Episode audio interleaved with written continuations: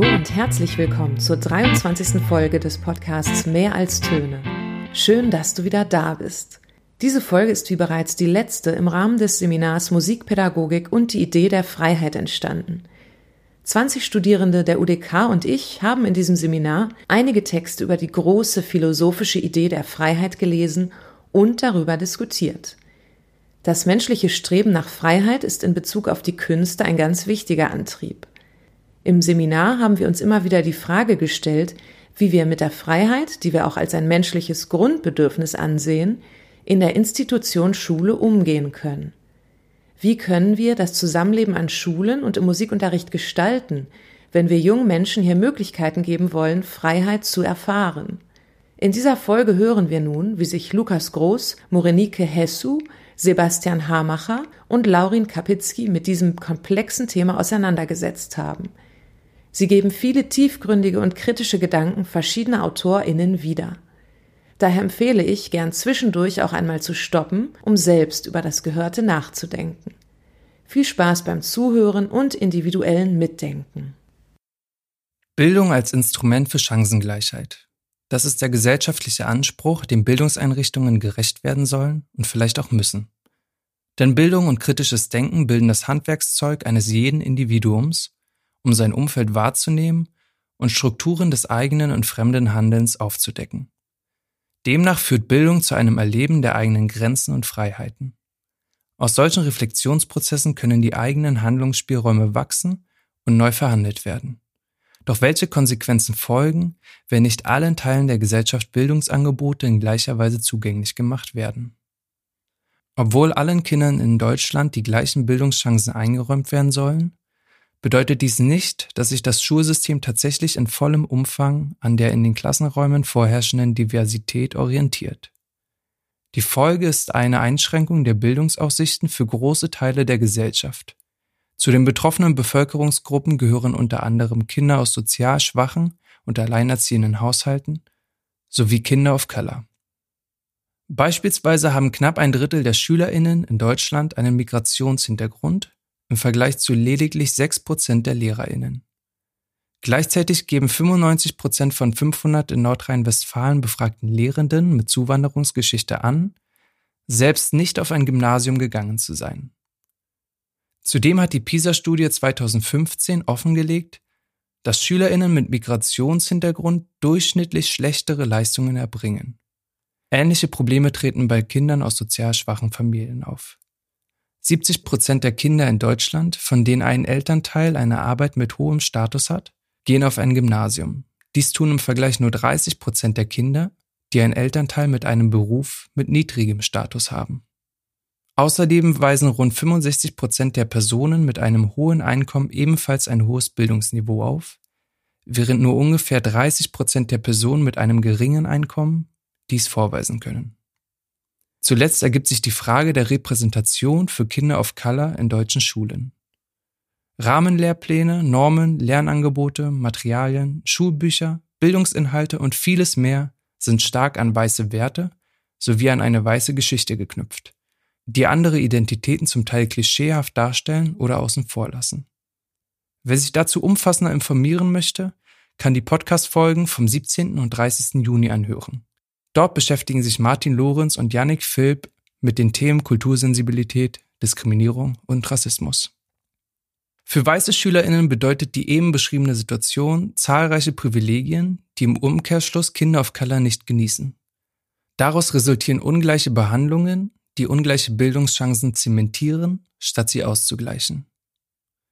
Die Anerkennung und Förderung unterschiedlicher Identitäten und eine damit verbundene allgemeine Bildungsgerechtigkeit ist laut den hier genannten Beispielen zurzeit noch ein Postulat des deutschen Schulsystems, das offensichtlich noch stark an die Frage der Herkunft gebunden ist. In den folgenden Abschnitten stellen Nike, Sebastian und Laurin verschiedene Sichtweisen auf den Umgang mit gesellschaftlichen Normen und der Integration unterschiedlicher Persönlichkeiten und Identitäten im schulischen Kontext vor. Sie beziehen sich auf Texte von Carla Becker, Bell Hooks und Theodor W. Adorno. In ihrem Artikel Hip Hop or Not, Critical Lyricism Through a Freedom of Expression spricht Carla Becker von der Delaware State University über ihre Erfahrungen und Forschung, dass Race Matters, also konkret, dass Schülerinnen of Color weniger Gelegenheiten haben, sich in ihrem Selbst auszudrücken. Carla Becker bezieht sich dabei auch auf die Theorie der Intersektionalität, also inwiefern zum Beispiel verschiedene Herkünfte, das Konzept der Class und andere soziokulturelle Momente zusammenwirken. Sie spricht auch davon, dass viele Schülerinnen sich an das Schulsystem, die Gesellschaft und vorherrschende kulturelle Gegebenheiten anpassen müssen, auch wenn sie selbst eine andere Realität erleben und nicht zur Norm gehören und dadurch ihre Stimmen und Meinungen weniger gehört werden. In Bezug auf das Thema dieses Podcasts geht es genau darum, inwiefern Schülerinnen of Color sich an die vorgegebene Ordnung die von der weißen Mehrheitsgesellschaft durch Politik oder auch schon bestehende Traditionen reproduziert wird, anpassen müssen. Im Fach Musik können Kinder und Jugendliche eigentlich oft kreativ werden und sich selbst ausdrücken. Dieses Ausdrücken, das sich zeigen, kann allerdings race-related sein, wie Carla Becker anbringt. Manchmal ist es natürlich auch von anderen Erfahrungen geprägt, aber man kann davon ausgehen, dass Schülerinnen of Color auch immer andere Erfahrungen machen werden als Weiße. Fragen, die sich mir hier stellen, sind Trägt eine Regelschule wirklich dazu bei, dass sich Schülerinnen of Color mit einem mehrschichtigen, kulturell-ethnischen Hintergrund in ihrer Identität und Ausdrucksweise entwickeln können und entsprechende Angebote bekommen? Oder müssen wir als zukünftige Lehrerinnen nur an der westlichen Musikkultur anknüpfen und unsere Schülerinnen dazu zwingen, sich daran anzupassen? Die Frage stellt sich darüber hinaus zum Beispiel auch für Arbeiterkinder. Und weiterführend, was kann man als Lehrerin dafür tun, wenn man nun erst einmal an das System gebunden oder selbst darin verwoben ist, um die Lernumgebung offener gegenüber den Erfahrungen aller Schülerinnen zu gestalten? Ein Vorschlag, den ein Musiklehrer in Beckers Studie macht, lautet, sich als Lehrerin selbst zurückzunehmen, die Schülerinnen selbst entdecken zu lassen und ihre Kreativität auszuleben. Als Lehrerin kann man dazu beitragen, ein Umfeld zu schaffen, in dem dies möglich ist und nicht nur von uns gelernt wird, sondern wir unseren Schülerinnen eigene individuelle Lernprozesse ermöglichen damit sie sich wirklich zeigen können, wie sie sind, ohne an die Konventionen der Mehrheitsgesellschaft oder an die vorgegebenen Themen des Lehrplanes gebunden zu sein. Dass man sich für die wirklichen, echten Interessen von Schülerinnen öffnet, auch wenn man Angst hat vor der Konfrontation mit zum Beispiel rassistischen Erfahrungen. Auch können sensible Lehrerinnen einen Rahmen zur Reflexion dafür schaffen. Carla Becker schlägt abschließend vor, aufmerksam und sensibel Ungerechtigkeiten in den Angeboten der Curricula und in den Chancen, die Schülerinnen gegeben werden, zu identifizieren, sowie historisch und politisch Gewachsenes zu hinterfragen. Dafür müssen Lehrerinnen und auch andere Bezugspersonen sehr wachsam sein und sich ständig selbst weiterbilden und reflektieren. Im folgenden Teil setzt sich Sebastian mit Bell Hooks auseinander. Zur Hegemonialstellung der Normen der weißen Mittelschicht äußert sich auch Bell Hooks im Kapitel Confronting Class in the Classroom aus ihrem Buch Teaching to Transgress Education as the Practice of Freedom. Demnach betrachten wir Seminar- und Klassenräume als demokratische Räume. Zumindest glauben wir, dass es sich dabei um demokratische Räume handelt. Damit ist ein Raum gemeint, der die Perspektiven und Lebenswahrheiten sämtlicher SchülerInnen mit einbezieht und diese zu Wort kommen lässt. Die Wirklichkeit verhält sich hier jedoch etwas anders, da in jeder Lehr-Lernbeziehung, vor allem ausgehend von der Lehrkraft, bestimmte Machtstrukturen am Werk sind. Diese Machtstrukturen sind stark von der privilegierten Bevölkerungsschicht, in Deutschland wäre das die weiße Mittelschicht, geprägt. Die Normen eben jener Mittelschicht formen den pädagogischen Prozess und bringen gewisse Verhaltensregeln mit sich. So werden beispielsweise Stille und Zurückhaltung im pädagogischen Kontext belohnt, während emotionales Verhalten wie Lachen oder Widerstand bestraft werden. Grund dafür sei laut Bell Hooks vor allem der Drang der Lehrkraft, um jeden Preis eine gewisse Ordnung zu halten und das eigene Gesicht im Falle möglichen Widerspruchs zu wahren.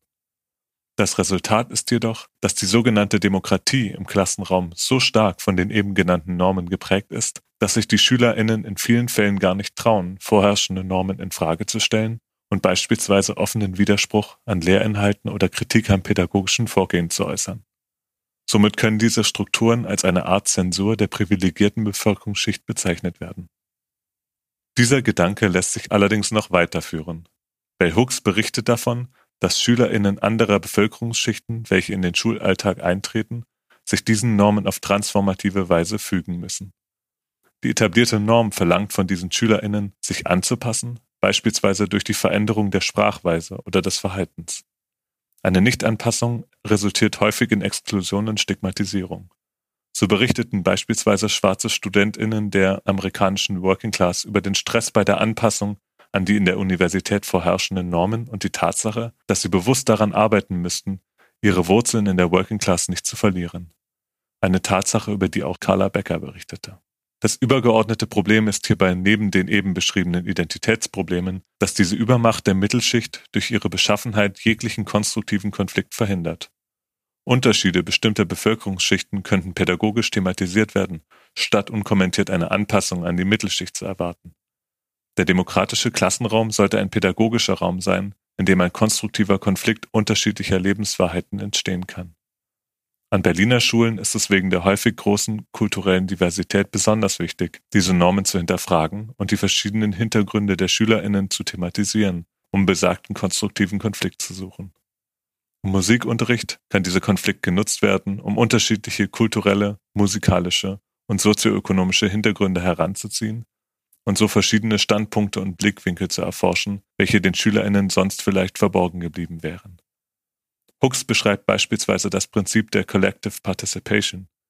So lässt sie die Studierenden ihrer Kurse eigene Texte schreiben, die nacheinander vorgelesen werden, sodass trotz eventuellen späteren Schweigens eben dieser Studierender alle Perspektiven einmal gehört werden konnten. Ziel sollte nicht sein, die SchülerInnen nach den Normen der Mittelschicht zu erziehen, sondern deren eigene Normen in diese zu integrieren.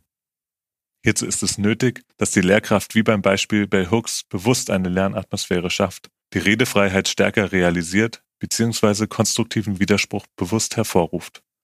Fakt ist, dass die Lehrkraft hier durch die bestehenden Machtstrukturen die Möglichkeit hat, eine Unterrichtsatmosphäre zu gestalten, die die vorherrschenden Normen gemeinsam mit den SchülerInnen kritisch hinterfragt und deren eigene Blickwinkel und Meinungen konstruktiv in den Unterrichtskontext aufnimmt. Abschließend soll darauf hingewiesen werden, dass eventuelle Ängste der SchülerInnen beim Erlernen neuer Perspektiven die eigenen Wurzeln zu verlieren, von der Lehrkraft bewusst thematisiert werden können und sollten. Das Bewusstmachen dieser Ängste ist sowohl für die Lehrkraft als auch für die SchülerInnen sehr wertvoll und kann letztlich dabei helfen, diese Ängste abzubauen. Den nächsten Beitrag stellt uns Laurin vor. Er bezieht sich dabei auf Theodor W. Adorno. Theodor W. Adorno dachte 1966 in einem Gespräch mit Helmut Becker grundsätzlich über die Zielsetzung von Erziehung nach. Während sich diese in früheren Zeiten automatisch durch die Forderung nach Reproduktion der Gesellschaft ergeben habe, ist dies nicht mehr der Fall. Er darf es auch nach dem nationalsozialistischen Rückfall in Barbarei nicht mehr sein. In dieses Vakuum stießen damals wie heute Forderungen nach neuen Leitbildern, in der heutigen Zeit meist Leitkultur genannt, die Adorno kategorisch ablehnt. Er sagt, man fragt sich, woher heute irgendjemand das Recht sich nimmt, darüber zu entscheiden, wozu andere erzogen werden sollen. Stattdessen muss das Ziel der Erziehung die Herstellung des, wie er es nennt, richtigen Bewusstseins sein, in dem eine grundsätzlich reflexive Haltung gegenüber Welt und Gesellschaft zur Mündigkeit im Kantschen Sinne führt, das Vermögen zur individuellen souveränen Verstandestätigkeit. Genau wie für Bell Hooks und Carla Becker arbeiten laut Adorno die herrschenden gesellschaftlichen Normen gegen das Individuum, was er die unermessliche Last der Verdunklung des Bewusstseins durch das Bestehende nennt. Jedoch bezieht er sich hierbei nicht nur auf migrantische Erfahrungen und Rassismus, sondern darauf, dass alle Menschen unter den internalisierten Normen leiden, wenngleich natürlich auf unterschiedliche Art und Weise. Da Welt und Gesellschaft für die in sie hineingeborenen Menschen allerdings zunächst ein Faktum darstellen, erkennt Adorno noch ein zweites Problem bei der Erziehung zum Individuum. Es ergibt sich ein Spannungsverhältnis zwischen Anpassung, dem Zurechtfinden in der Welt, und Mündigkeit. Die Anpassung ist notwendig, da die Reflexion der Wirklichkeit sich natürlich auf eben jene beziehen muss, während eine zu starke Anpassung oben genannte Verdunklung nach sich zieht. Zwischen Wirklichkeit und ihrer Reflexion steht schließlich noch die Erfahrung. Die kritisch-reflexive Haltung des richtigen Bewusstseins setzt differenzierte Erfahrungsfähigkeit voraus.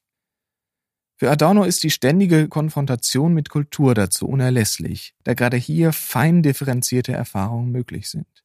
Kultur meint an dieser Stelle allerdings nur die europäische Hochkultur. Adorno stand bekanntermaßen allen popkulturellen Strömungen kritisch gegenüber. Von heutiger Warte aus ist diese Einschätzung freilich nicht mehr zu halten, da sich auch in der Popkultur hochdifferenzierte Kunstwerke finden lassen, selbst im besonders ungeliebten Jazz. Adornos Argument wird von dieser Einschätzung allerdings nicht beeinträchtigt.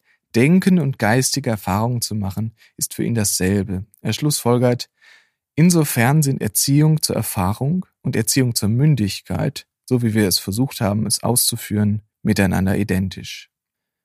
Musikunterricht muss somit nicht nur der Ort sein, in dem eigene Kreativität ausgelebt und Lebenserfahrung thematisiert werden, sondern auch von neuer Erfahrungen gemacht werden, um das Denken zu schärfen. Hier treffen sich Bell Hooks und Adorno in der Forderung nach dem kritischen Durchdenken gesellschaftlicher Strukturen. Er schließt jedoch deutlich pessimistischer. Die Idee einer Art Harmonie zwischen dem gesellschaftlich funktionierenden und dem in sich ausgebildeten Menschen ist nicht mehr zu erreichen. Nimmt man Adorno hier beim Wort und behält das Ziel der Mündigkeit bei, so muss der Musikunterricht einen subversiven Charakter annehmen. Nach dieser Vorstellung der Perspektiven der verschiedenen Autorinnen folgen nun zwei persönliche Kommentare. Persönlich denke ich, dass wir, wie Bell Hooks anbringt, ganz klar von gewissen Normen zu bestimmten Verhaltensweisen im öffentlichen Raum gezwungen werden. Dies wird auch in die Schule hineingetragen. Ich finde es problematisch, dass bestimmte an den Normen orientierte Verhaltensweisen durch das System belohnt werden, während andere zum Teil in Bestrafung, Exklusion oder Stigmatisierung enden. Dies kann eigentlich nicht im Sinne einer demokratischen Schule sein. Ich denke aber auch, dass man als Lehrerin die Mittel hat, einen Raum zu schaffen, in dem Schülerinnen sich sicher fühlen. Einen Raum, in dem sie sich so zeigen können, wie sie sind ohne sich ausschließlich an den vorgegebenen Normen orientieren zu müssen. Das heißt für mich nicht, dass ich als Lehrer in meinen Klassen nichts zeigen darf, auf das sie in ihrem Alltag nicht stoßen würden. Im Gegenteil. Als Lehrkraft geht es für mich auch darum, viele neue Perspektiven für meine Schülerinnen zu eröffnen und selbst auch neue Sichtweisen kennenzulernen. Doch wie auch Carla Becker anbringt, sollte ich dabei nicht die verschiedenen Realitäten meiner Schülerinnen aus dem Auge verlieren. Darüber hinaus auch überprüfen, wie offen ich selbst diesen Realitäten gegenüber bin, meine eigenen Vorstellungen etwas zurücknehmen, den Schülerinnen zuhören und mehr Raum geben. Ich denke, dass es sehr wichtig ist, historisch und politisch Gewachsenes ständig kritisch zu hinterfragen sich auch kritisch mit den vorgegebenen Curricula auseinanderzusetzen und diese entsprechend der vor mir sitzenden Schülerschaft anzupassen. Die Steigerung der Erfahrungsfähigkeit, wie Adorno sie nennt, ist meiner Meinung nach ein kritischer Punkt. Es reicht nicht, gesellschaftliche Zwänge und Ungerechtigkeiten zu thematisieren. Schülerinnen und Schüler müssen lernen, diese eigenständig zu erkennen und entsprechend zu handeln. Das ist es, was Mündigkeit ausmacht. Der subversive Musikunterricht muss daher kritische Analyse aller Kulturerzeugnisse betreiben. Das mag allen Beteiligten bei der musealen E-Musik relativ leicht fallen. Das Frauenbild in der Zauberflöte ist gut von außen zu betrachten. Bei der von den Schülerinnen und Schülern aktuell und aktiv gehörten Musik muss behutsamer vorgegangen werden, dass das Ziel nicht die Bewertung durch die Lehrkraft sein kann, sondern die individuelle kritische Selbstbetrachtung. Der immer wieder angesprochene geschützte Raum ist dafür unentbehrlich. Ich bedanke mich ganz herzlich bei Lukas Groß, Morenike Hessu, Sebastian Hamacher und Laurin Kapitzky für ihre Arbeit und dafür, dass sie sich hier mit ihren verschiedenen Persönlichkeiten und auch Sichtweisen gezeigt haben. Ich habe mich sehr darüber gefreut, dass ihr auch so offen über mögliche Ängste gesprochen habt, mit denen wir uns auseinandersetzen müssen, wenn wir die Schule wirklich demokratisch gestalten wollen. Die Studierenden und ich freuen uns über Feedback, eigene Gedanken und Kommentare zu dieser Folge auf dem Blog www.mehralstöne.de. In der nächsten Folge geht es um das Thema Mitbestimmung an Berliner Schulen und im Musikunterricht. Die Studierenden werden darin auch von ihren ersten eigenen praktischen Erfahrungen mit der Mitbestimmung im Unterricht erzählen. Bis dahin wünsche ich allen ganz viel Spaß beim Musik machen und unterrichten weiterhin gute Erholung in den Sommerferien beziehungsweise einen guten Einstieg in das neue Schuljahr.